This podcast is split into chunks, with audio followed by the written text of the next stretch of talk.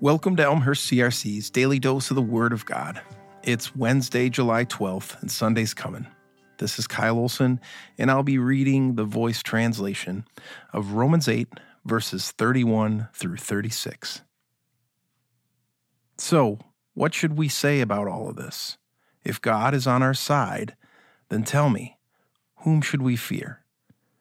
If he did not spare his own son, but handed him over on our account, then don't you think that he will graciously give us all things with him? Can anyone be so bold as to level a charge against God's chosen? Especially since God's not guilty verdict is already declared. Who has the authority to condemn? Jesus the Anointed who died, but more importantly, conquered death when he was raised to sit at the right hand of God, where he pleads on our behalf. So, who can separate us?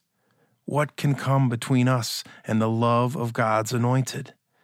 Can troubles, hardships, persecution, hunger, poverty, danger, or even death? The answer is absolutely nothing. As the psalm says, on your behalf, our lives are endangered constantly. We are like sheep awaiting slaughter. That's kind of a weird way to end.